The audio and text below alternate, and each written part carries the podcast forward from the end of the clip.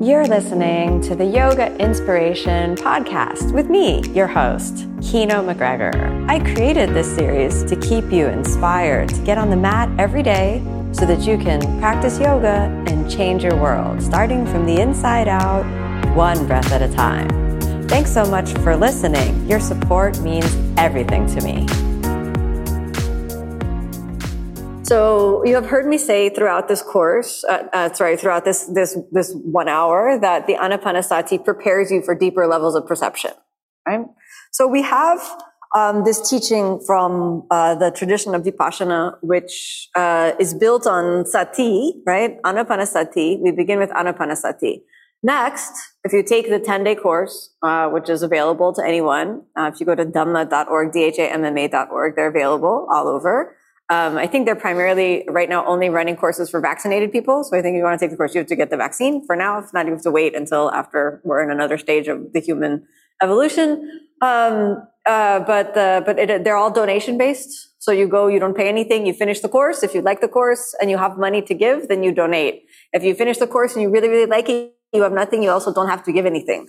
And they say if you finish the course and you hated it, then you don't, also don't have to give anything because you don't give to pay for yourself in the Vipassana courses. You give because you enjoyed it so much. You want to give that gift to someone else. So when you are there, because you don't pay, you're receiving the gift from the people who have come before you. So this is part of the vow of Vipassana. The reason that I bring that up is because, uh, Mary Helen, what you have begin to feel is what's called sensation. Sensation, Vedana, sensation. So now first we practice neutrality and awareness on the touch of the breath. Then we begin to become aware of sensations sensations, sensations. And there are two types of sensations. There are sensations which are related to the superficial mind or the conscious mind. And there are sensations related to the subconscious mind. And these sensations are happening all the time. These feelings, what the Buddha called Vedana, body sensations. And these sensations are occurring all the time. So the idea is that the conscious mind has some, some base level of awareness of what it's feeling, but the subconscious mind goes on feeling, feeling, feeling nonstop. Even when we're sleeping, the subconscious mind is feeling these Vedanas. An example is like this. If um, you're sleeping, suddenly it becomes freezing. What happens? You, you, you go and you grab the cover and you put it on yourself. And you don't wake up unless it's really, really cold. You know, if it's really, really cold, then you wake up and you have to take some action. Also, if it's very, very hot, did anybody wake up very, very hot ever, you know, naked under no covers in the center of the bed? right? Did you have a conscious awareness of this? No, no. Also, you can play with people. If they if they've done that, then you put the cover back over them, and then they will sleeping remove the cover. You know, they are bigger. You know, you can annoy people. But the idea is is the idea is that the subconscious mind is constantly feeling the Vedana, the body sensations, and the sensations occur at the level of the conscious mind. And if we have an itchy sensation, for example, that comes up in an area we're supposed to feel, we're allowed to focus on that feeling and kind of let it bloom and become aware of it. And so we begin to feel the itch is there. So we can explore that itch because it is existing in this little space that we're focusing on. And then as you begin to go deeper and deeper into that, then the power of perception can penetrate from the conscious mind to the subconscious mind, what the Buddha calls the depth layer of the mind, the deep mind, this very, very deep mind where our deepest sankharas, our deepest behavioral patterns and habit patterns exist, which are constantly forming the fabric and direction of our life, but which we are unaware of unaware of. And until we can meet those um, patterns head on, we have no hope to change the direction. We can be thinking only consciously, consciously, consciously when the vast power of a giant freight train is just driving the direction of our life forward. And we're a passenger essentially saying, where are we going? I don't know if I like this. Where are we going? I don't know if we like this. You know, trying to change direction, but we can't change direction until we until we redirect the, the freight train, until we wake up and realize I'm on a freight train going in the direction I don't really know about. Make sense? So actually, it's wonderful that you felt that. Actually wonderful because uh, the Buddha says uh, Vedana samosarana sabbe dhamma. So we have the idea that the Vedana, the body sensations, as I said, as I've said already, the Vedana, the body sensations, they're related to Dhamma. In this context, Dhamma means the context, the contents of the mind or the thoughts we're thinking, repetitive thoughts, conscious thoughts, unconscious thoughts, the total being of thoughts that we carry is sometimes, is always going to be manifesting as one sensation or another. So we think We're becoming neutral to pain. We think we are, you know, becoming neutral to some itch or another, but it's not only that, it's some Vedana, some body sensation which has arisen. We become neutral to it. And then, and then that also has some impact in our lives. We become neutral to some other annoying circumstance in our life. The first time I exited this 10 day course, I suddenly was not disturbed by some things which I was disturbed from before. Also, the more yoga I'm practicing, then also this is a big difference. My first trip back from India, uh, there was there were when I came back to the U.S. there were so many things that suddenly I wasn't bothered by that I had been extremely bothered by before. Some little things, you know, that had shifted even just from the you know the more we remove the ego, the the, the less attachment and aversion that we you know end up having and become you know freer. So the other important thing is that it's up to you. The reason why I didn't give so much instruction is that this starts to need to be your choice. You have to fight out your own battles in there. Your mind is going, I don't know where. I'm not inside of you. Only you know. Your mind is going somewhere. My mind is also going somewhere. Maybe from your perspective, looking at me, you think, oh, she's looking so peaceful up there. Like a statue, you know, some statue up there, you know, she's not moving. But I can tell you for sure, I'm having some difficulty as well. You know, I had lots of pain today, some weird pain. The feet have fallen asleep. Then the, my right shin bone suddenly felt like a metal rod. I don't know why that happened, you know, and then that was there for some time and then it went away. So I want to share two things about that. First of all, from the outside, you can't tell what's going on on the inside. Only you know. So it's your practice. Very important. Yoga too is your practice. We cannot attach ourselves to someone else and wait for someone else to say, Oh, do like this. Oh, do like that. Oh, do like this. Oh, do like that. It is your practice. If you don't work it out for yourself, we can all, we end up giving our power away. Number one. And, and then because this is dangerous because only you can walk the path because only you know what's inside of your mind. You can get little advice, little help from here, and think of this as someone shining a flashlight so that you can continue walking down the path. But nevertheless, you must put that one foot in front of the other. And this is important. So the way to think about this is nobody can work out your liberation except you. This is also the practice. Nobody can decide to do the practice but you. When the work is mental, this is very much, this very, very, very intimately related with how you approach the methodology of your yoga practice.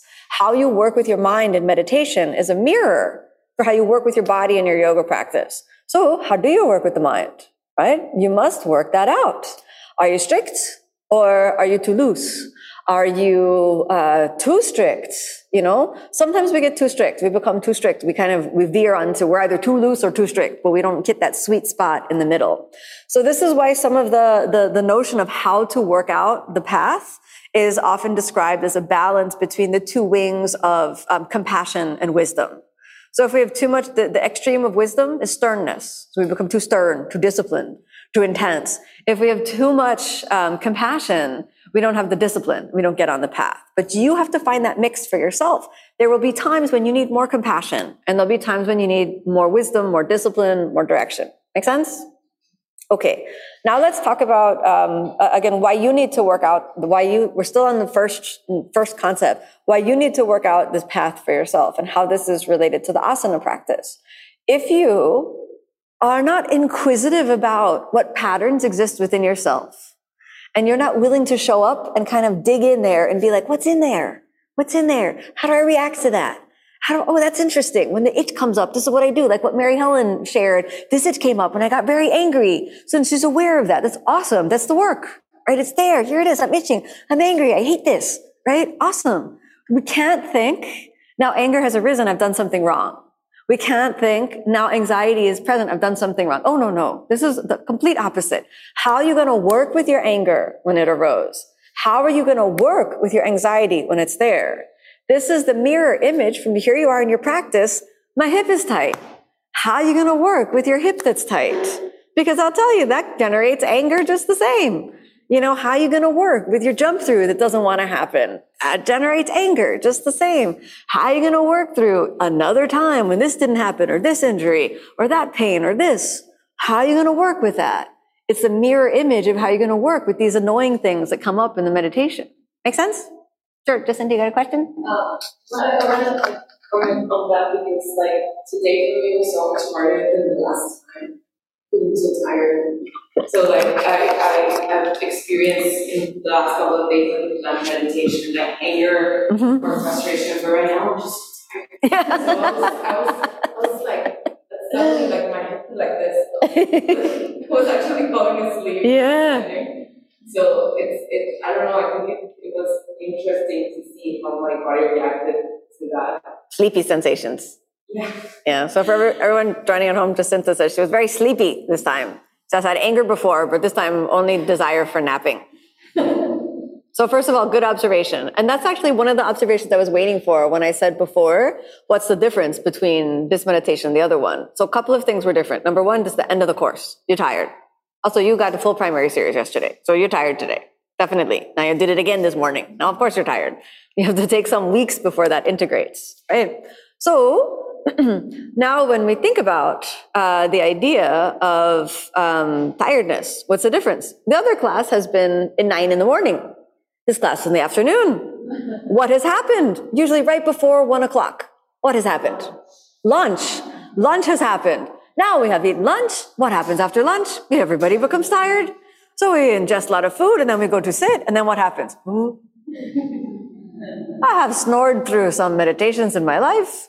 I have done something very, very, uh, not, I didn't realize I could sleep in this position. I was very tired once and I have done something like this and placed my head down.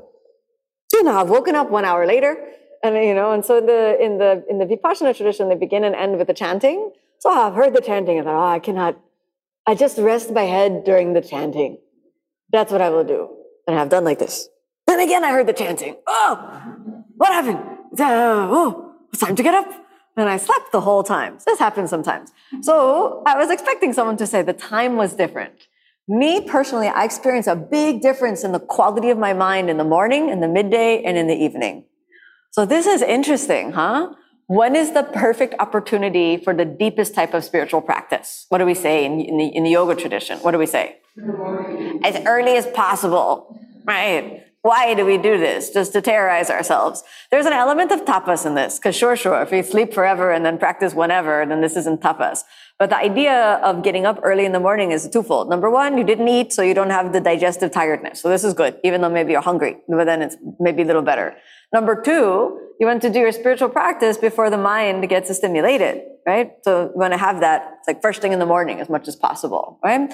Second, uh, so so third, um, the idea is that we're we're also trying to do the spiritual practice at a time when the world has not come on because we are sensitive to the energy, the energy exchange of the world. Emails start coming in, life starts happening, horns start honking, people going here, going there, driving here, driving there, doing this, doing that, doing their jobs, making construction, all this sort of stuff. This is happening. Life is happening around you. You're impacted by that. The more you interact with people, the more disturbed your mind will be. So it's harder to get a deep practice, like a deep sort of introspective practice. At the same time, we shouldn't avoid practicing in times like, like in the middle of the day because this also gives us another opportunity to experience other things. End of the day, this can often be very, very disturbed. Now you've had the whole day of interactions. Also, if you've had some difficulty during the day in the end of the night, then you sit there and you try to sit, do any sort of spiritual practice, you just confront, confront, you know?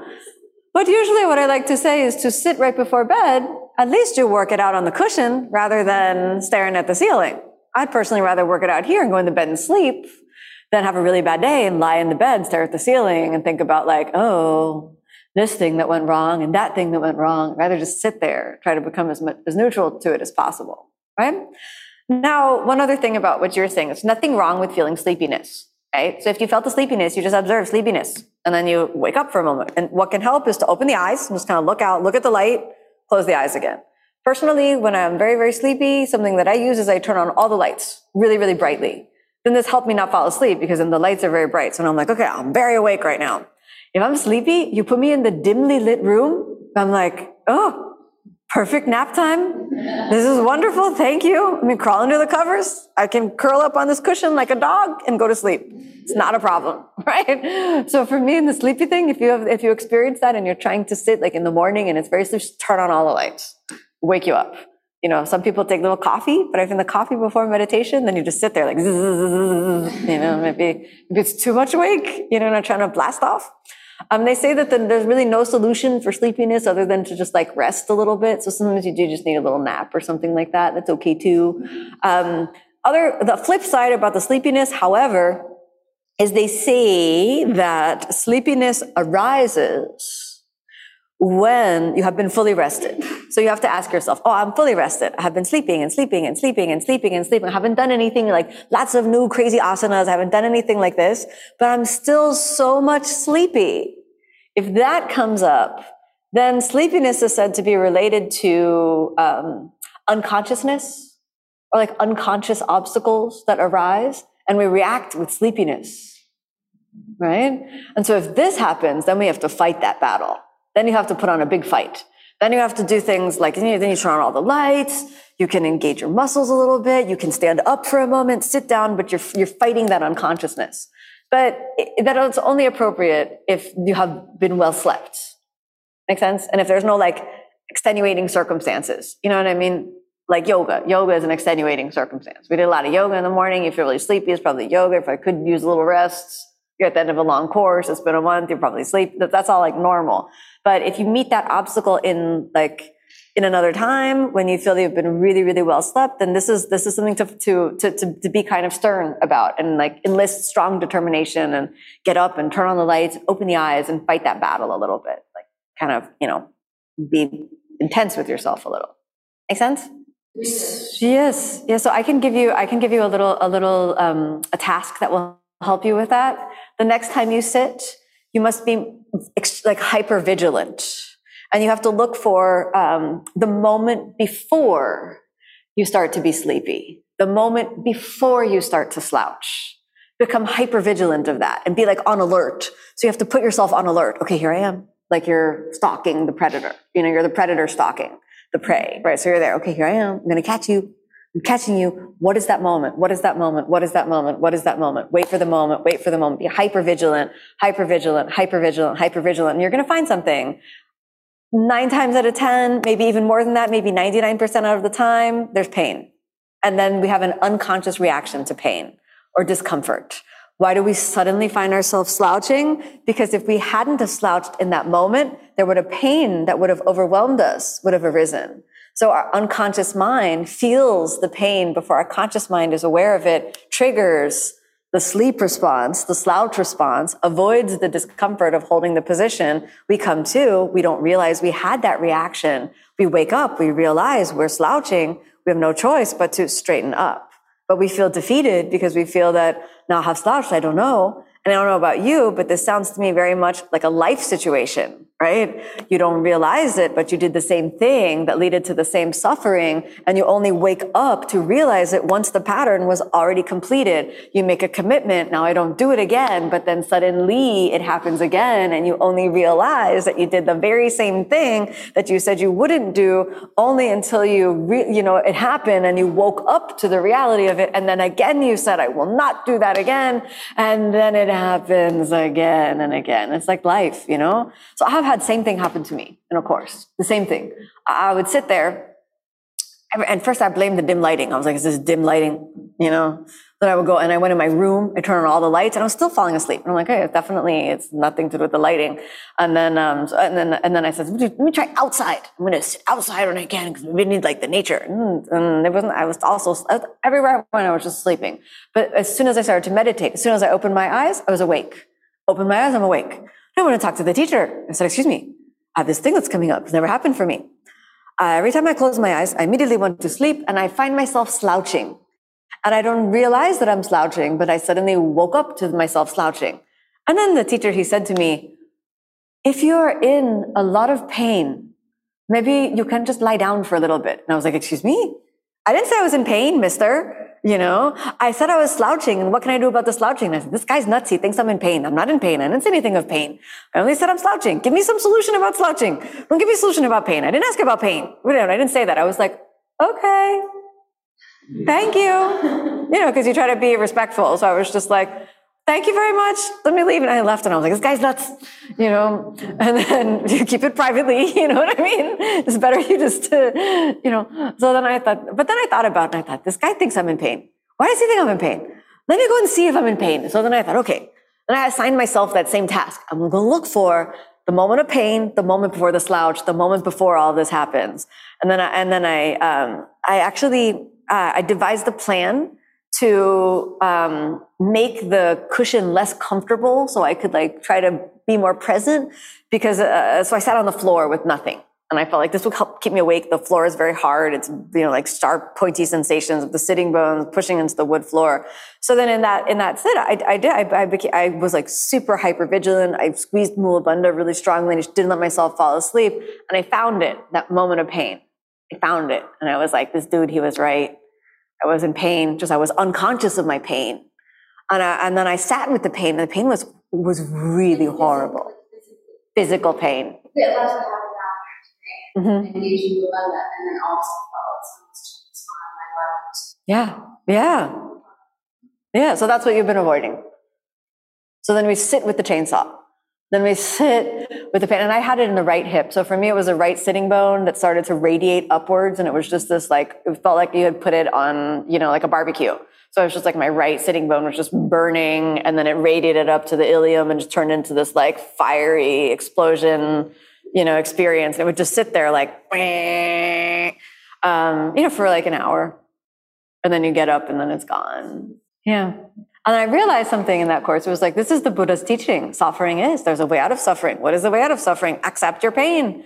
And it's like this basic teaching of there is great liberation that comes from just sitting with all your pain rather than running from it, rather than you know pretending it doesn't exist rather than blaming someone else for it rather than finding an escape you know route for it or becoming an escape artist and doing this or doing that it's just okay this is me this is my pain my chainsaw i'm going to sit with my chainsaw my fire right so it's a sort of like what they say is that you know in this teaching is that you know if you run from the devils and run towards the angels then you'll be going back and forth like this or like run from the pain run towards the pleasures and it's this ping pong but if you find the middle path, then pain arises and you observe and you sit with it. It's very difficult, this part, right?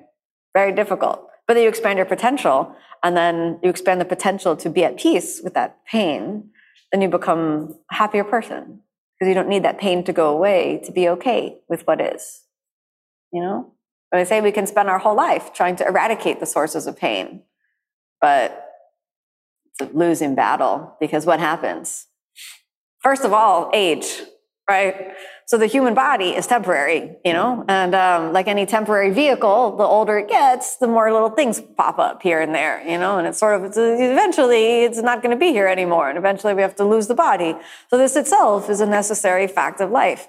Um, so we're not going to win that battle, you know. Um, the second thing is even if you eradicate one source of suffering, then what else happens?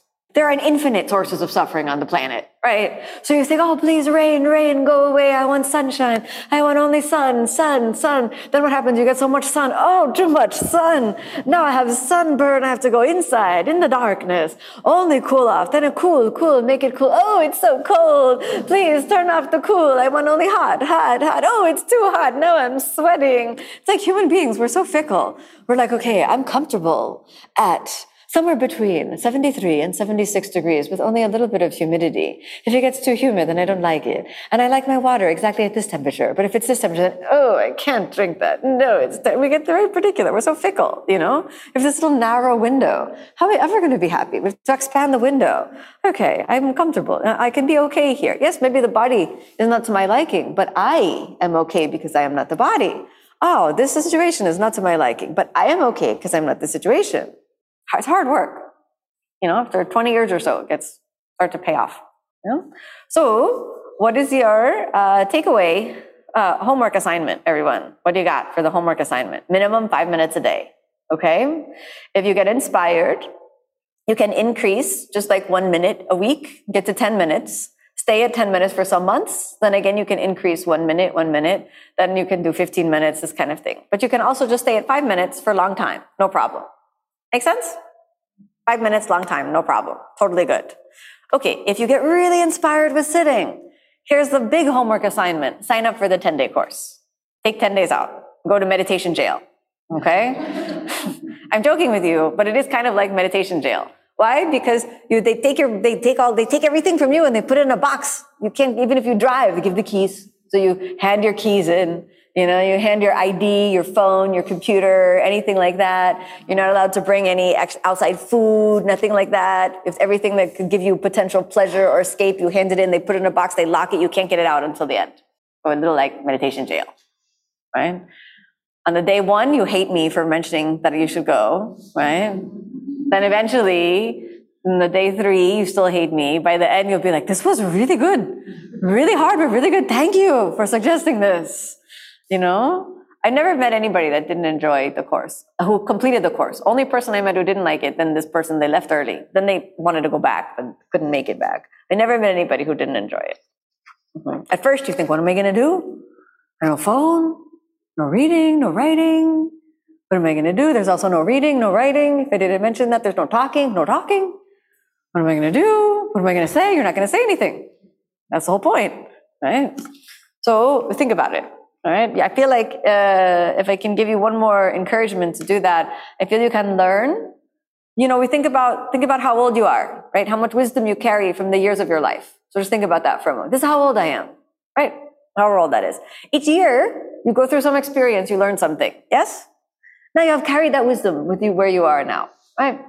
Now in the courses, I genuinely feel like this. You take a 10 day course, one day equals one year of life learning.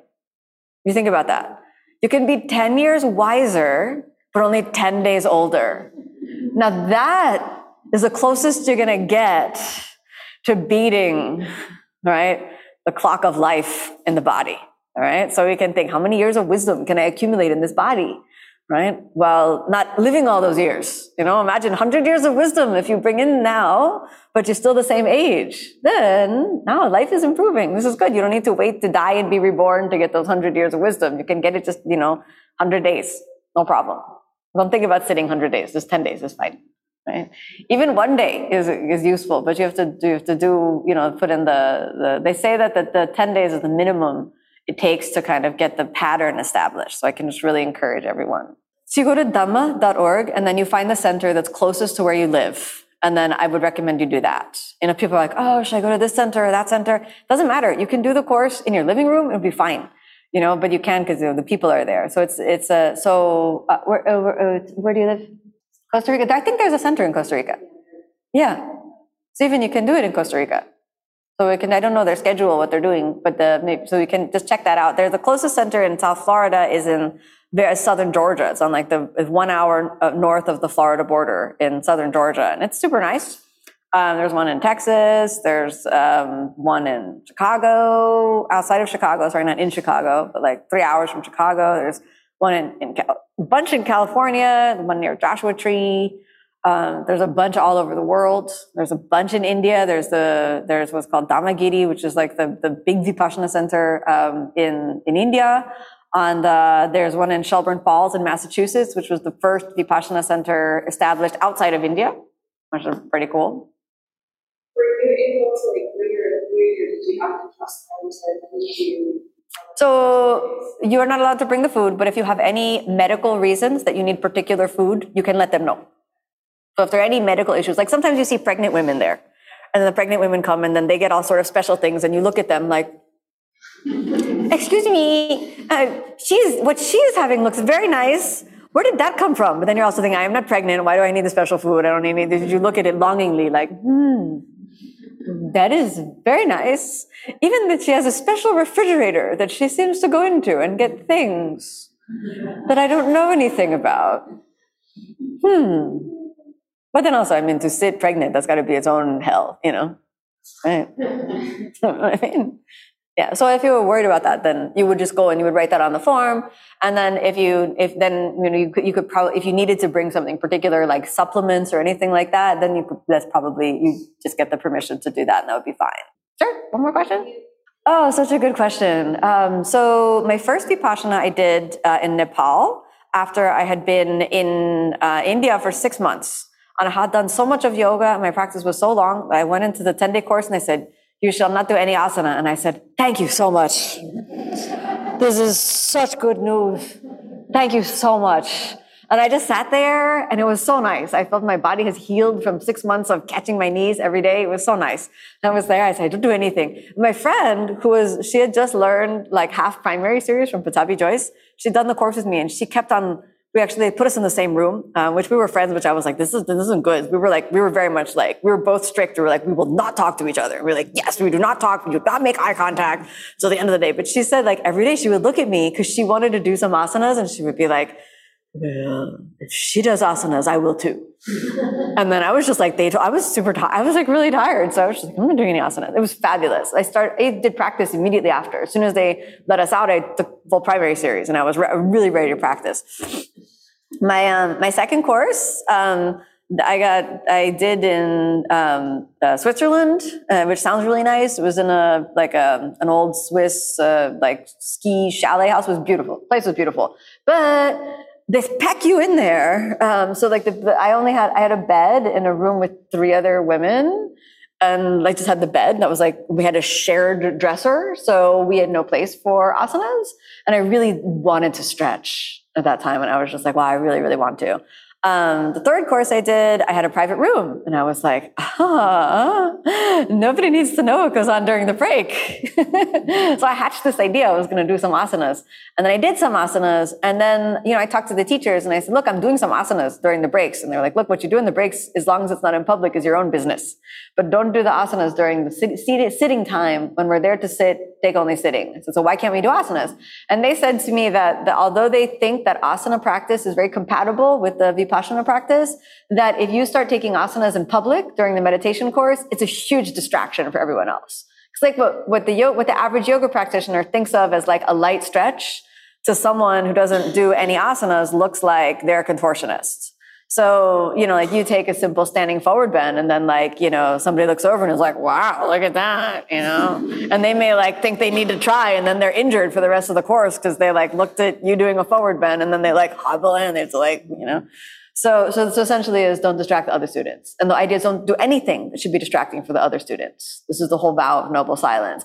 But and then if you have, if you have a private room, you got nothing better to do. You ate your dinner or you ate your, if you're lucky, if you ate your breakfast or lunch and then you feel like I have energy. I, I want to do asanas. Go ahead and do asanas.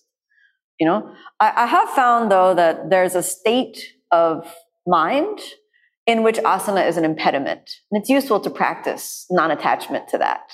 And that these very rarefied, very subtle states of meditation can only be attained when we are less um, like physical.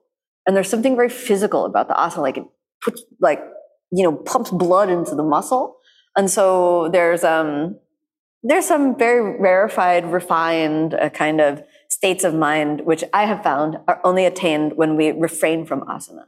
But to get to that state, I feel asana is a great bridge to get us there. And then you can continue to use it. And then at some moment, you know, like in that course where I had the private room, like I woke up one morning and I was just like, no asana today. And then I didn't do any asana that day. And it was really amazing, deep, powerful day of sitting. There were some really just like almost um, intangible, like ineffable states, things I can't really even describe in words. So we like the asana. And then we let it go. Personally, I think that's wonderful. Permission not to practice. You know, I want to, I want to practice six, I'm supposed to, I'm an Ashtangi. I practice six days a week. Now you tell me you're being so good by not practicing. Oh, thank you. Do I get a cookie also? On the last day, you do get cookies. Usually. Hmm, Paige, you got a question? How long are you? That's everybody's questions. My, I'm trying to get my mom to sit the course as I have this conversation with her over and over again. You know, uh, it's, it's not a pleasurable schedule. Uh, they wake you up at four in the morning. And then at four in the morning, you have half an hour to brush your teeth and get ready. And then you sit from 4.30 to 6.30. And at 6.30 to 8, they feed you breakfast. Breakfast is a wonderful experience in Vipassana. It's wonderful. It's so nice. And then you have little time to go for a little walk outside or do laundry or take asanas in your room if you have a private, quiet space. And then you sit um, pretty much from 8 until 11 with little breaks. Then from 11 to 1, they feed you lunch, which is also very entertaining. And then you again have time to do laundry, go for walks, or if you have private room, you take some asanas or stretches. And then from 1 until I think it's 5.30, then again you're sitting. And then from 5.30 to 6.30, or maybe it's 5 to 6, something like that, you have a tea break and a snack. And if you're a new student, you get a snack. And if you're an old student, you get tea. Yep. and then again, you take sitting, I think from like six to seven. And then there's a discourse or a talk from, I think it's like 7 to 8.30. And then at like 9, 9.30, then the lights are out and then you sleep. Do they like build you up like You have the instructions. The first couple of days, there's more talking than I've been doing in these last two sits. There's more talking. You're, if you made it through this one, you're already, you're, good- you're good to go. There's more talking, more instruction. if there's like a base Definitely. No, there's a whole like introduction. They talk to you about the Dhamma. They talk to you about the Buddha. They have you, they explain to you, they also like explain to you very intensively, like you will make a commitment to stay here for these 10 days and this is what's going on. And they like get you, you know, they sign you up because you were handing in your stuff, you know, they give you the, this, this little, like this little pamphlet that you read so you know what you're doing. It's essentially like, welcome to meditation jail. You know, you, you agree to get up in the morning and do what we say, and we'll eat what we feed you, and you don't read anything, and you don't talk to anyone, and you can't call your parents to save you, and no one's coming for you, and so for 10 days, uh, you do what we say, okay? And you're like, okay, thanks. hmm Yeah, I have a good question. Take five minutes of sitting for six months to a year, and then, you know, if you're, if you're called to then if you feel like if, if there's something in you so two things like do that. Five minutes of sitting like t- start to cultivate a daily sitting practice of minimum five minutes six months to a year. This will be a good foundation. Second if there's something in you that says i want to do it then you're ready to do it. I know people that haven't done any asana and then they've done one of they do these courses. They don't do any asanas. And then there's people that do asanas for many years and they're like this is not for me like i'm not ready for it i'm scared of it i'm not ready for it i'm not called to do it you know, I actually try to push those people to do it, but you know, you, the, the the five minutes of sitting is a nice bridge. Make sense? Yeah, like I'm trying to bring my mom to the course. She's she's only done asanas like when I've been like, "Mom, do this asana," and then she's like, "Okay, is it good?" You know, I'm like, "Yeah, do you want to do that every day?" She's like, "Really, every day?" I'll do it when you're here, sweetheart. I'm like, alrighty, you know. So yeah, I can really. I, I, I again, the impetus comes from you to do it. You should do it. There are people there that they don't, they can't sit on the floor. They sit in chairs because they don't take any, they don't do any asanas. They do like just walking as exercise, and then they do the courses. So you don't need to have necessarily asana. But something in you says you want to do it, then that's when it's time for you to do it. If you're not there yet, then just work your way up. When I did my first course, I had a sitting practice already, but I had no instruction. I started sitting because an ex-boyfriend of mine was like, you should sit. And I was like, why do you say that? And he was like, and you know, I was like, I can't sit. I'm crazy inside. Like I'm terrified of what's in there. And he's like, yeah, it's what you know. That's kind of like, yeah. I mean, just try it. What do you think? We could sit together for a little bit. And I was just like, I kind of hate you, but okay. Like let's let's try. Let's let's let's sit. So he was like, just so then he like tried to like teach me meditation. I was just really not a good student, which I think is kind of good in a relationship. You know, um, I was really kind of quite a terrible student with him, and and then he's like, look, just try to sit on your own for five minutes a day, and he didn't give me any instruction. I started uh, studying a lot of uh, like Buddhism, and and I read a like a ton of books of Buddhism, and then I had a friend of mine who took vows as a, a Tibetan monk, and then he shared with me some some Tibetan practices and. So the Tibetan practice of what's called shamatha is the same as anapanasati. Shamatha is just is what they call calming the mind meditation, and it's it's, it's anapanasati. It's this it's you know it's the teaching of the Buddha, just in a slightly different language, it's with slight cultural difference. It's the same teaching. You know, it's like you know it's like mm, Jesus in Europe versus Jesus in America. It's still Jesus. You know, it's like you know still the same dude. Uh, you know, uh, with little cultural extras. Um, so anyhow, um, then when I was sitting, I had been, I had worked myself up to 45 minutes a day, but with no instruction. So I had only like half instruction from my ex-boyfriend who was doing this weird meditation, and then my my Tibetan friend um, who was doing like intensive Tibetan practices, who just was like, just do shamatha. This is good for you. Yeah, just that. Yeah, just sit there and try to focus on your breath.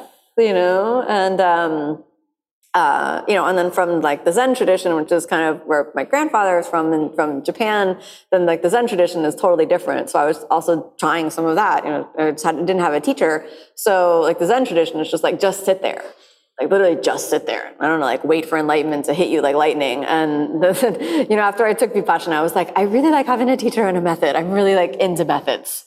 You know, like method methodology is very good for me. So it's been very very helpful. Mm-hmm. Super. Was there one other question? Did I see someone? Another? Sure. Yeah. Stay, stay lower, actually. See if you can find yourself at the entrance of the nostrils and in the area of the upper lip. And when I say the area of the nose, we're looking more inside the nostrils. Because we're trying to feel the breath. There's no breath up here. If you feel that you're falling, you observe. I feel that I'm falling and stay with the breath. It may last for some time. You may find it pleasurable. You may find it non-pleasurable, but you just observe. Even you can observe that. I feel that I'm falling. I find it pleasurable. I go back to the breath just like that. You would do that with anything. So some people feel like, now I'm levitating. I have had that experience once. I thought I was levitating. I thought, oh, I'm flying, flying. How wonderful. Oh, no, I became so attached to this sensation. And I thought I should check to see what's going on, you know?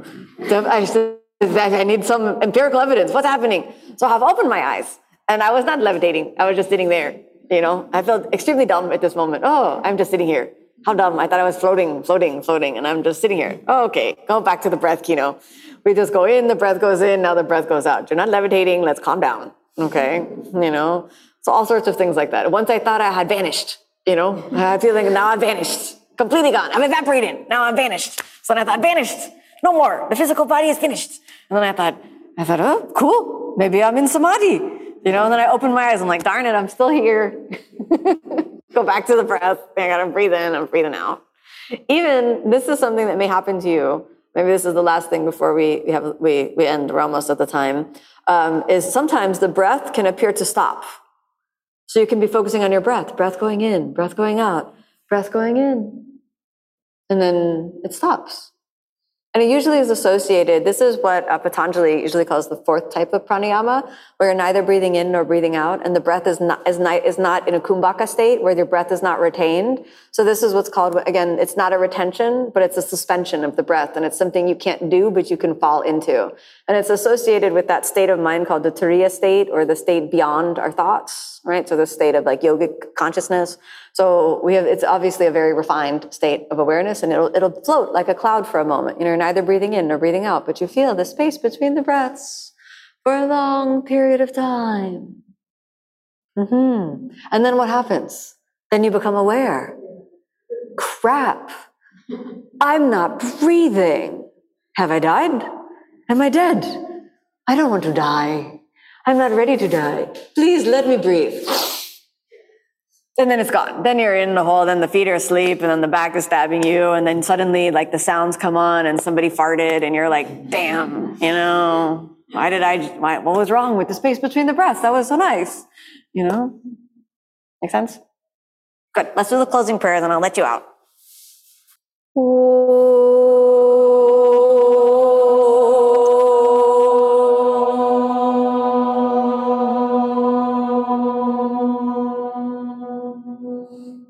स्वस्ति प्रजाभ्यः। परिपालयन्ताम्। न्यायेन मार्गेण। माहिं महिषः। गोब्राह्मणेभ्यः। शुभमस्तु नित्यम् लोकाः समस्ताः सुखिनो भवन्तु